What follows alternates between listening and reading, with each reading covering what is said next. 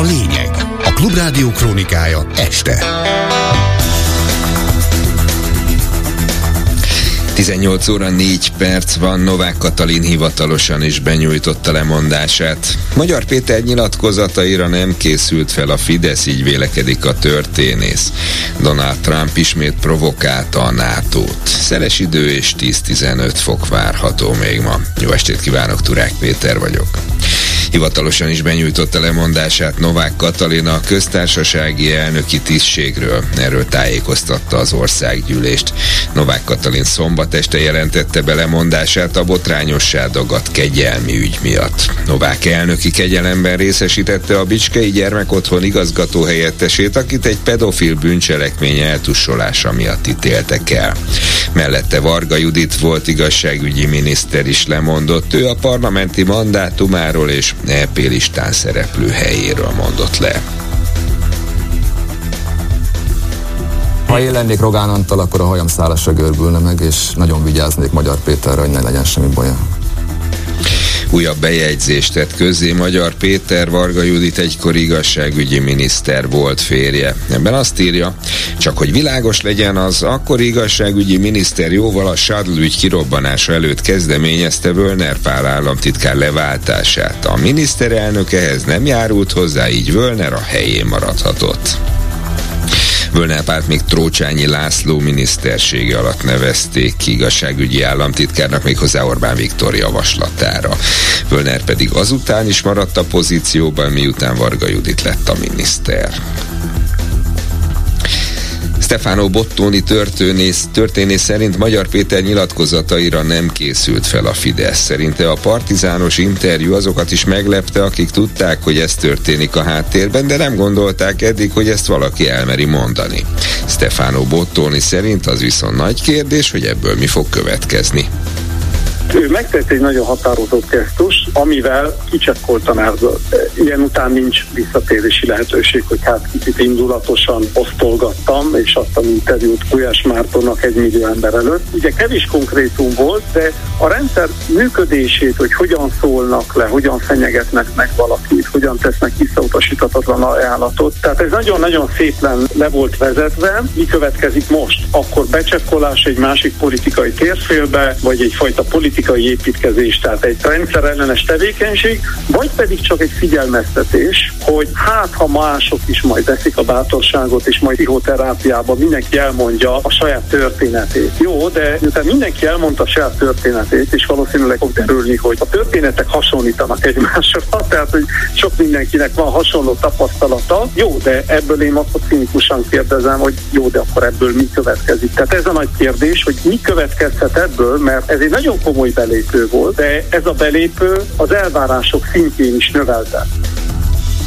Az Index információi szerint múlt csütörtök óta több potenciális államfőjelölt népszerűségi és ismertségi indexét kezdték el a kormányoldalon telefonos lekérdezésekkel mérni.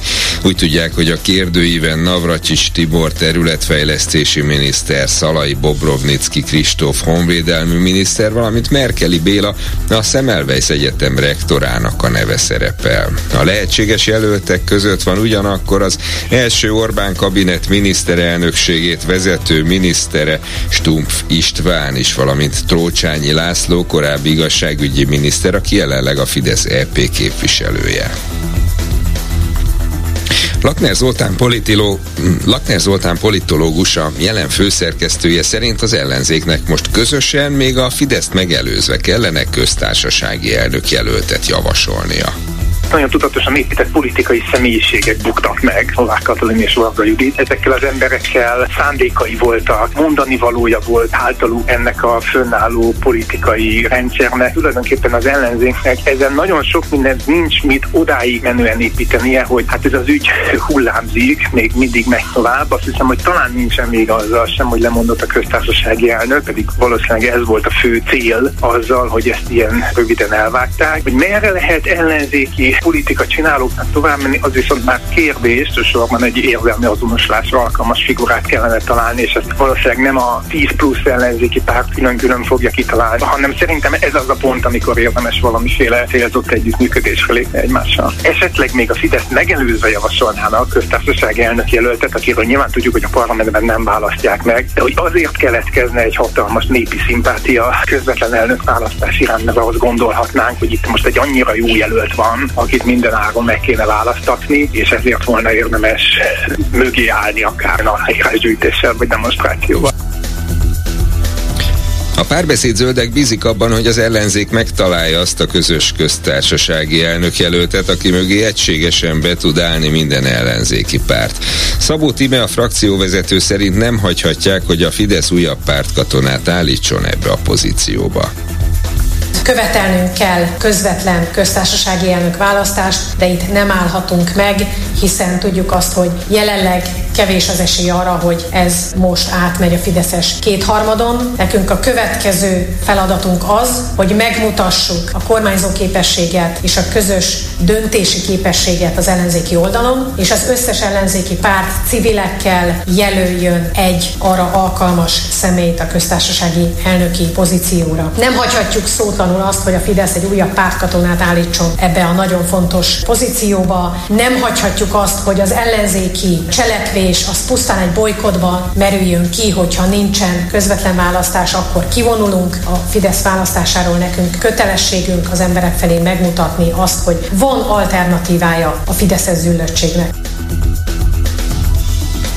A mai nappal kezdődően érkeznek a 13. havi nyugdíjak csak nem két és fél millió emberhez. A többség számlájára már meg is érkezett a dupla összegű juttatás, azonban 850 ezren, tehát közel 40 százalék a postástól fogja megkapni. Varga Mihály pénzügyminiszter azt mondta, a költségvetésből több mint 1000 milliárd forintot fordítanak a 13. havi ellátás költségeire. Farkas András nyugdíjszakértő a Klubrádiónak azt mondta, hosszú évek óta először haladta meg az infláció mértékét az évelei emelés, így most arra lehet számítani, hogy idén jobb évük lesz az időseknek, mivel várhatóan nem fog csökkenni a nyugdíjak reál értéke.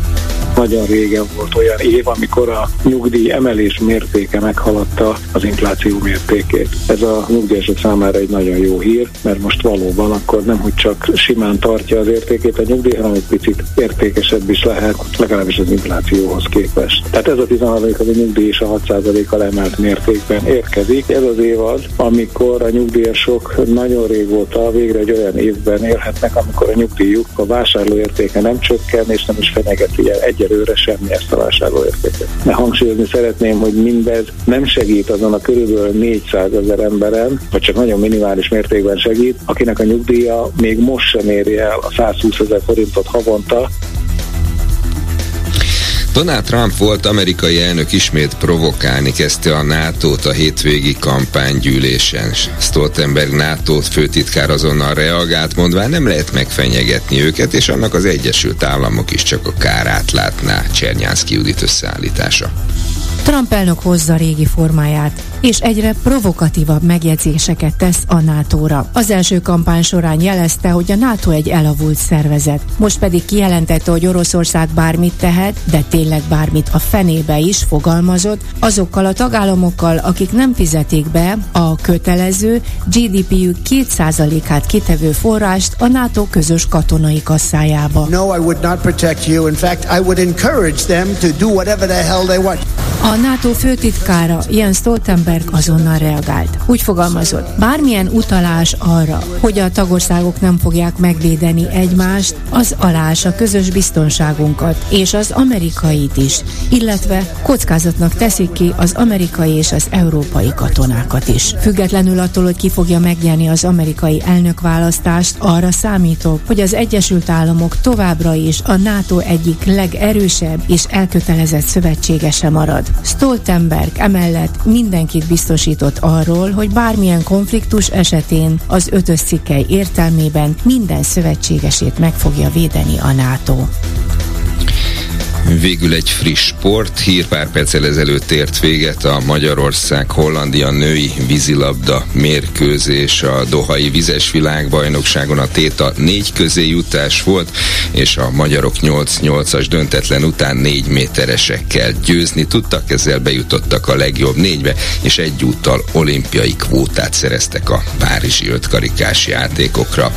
Ami pedig az időjárást illeti, ma már csak elszórtan fordulhat elő kisebb eső zápor, több helyen szakadozottá válik a felhőzet, többfelé várhatóak széllökések, a napközbeni 10-15 fokot követően késő estére 4 és 9 fok közé hüll a levegő. Hírek a Klubrádióban legközelebb 19 órakor. A lényeget hallották.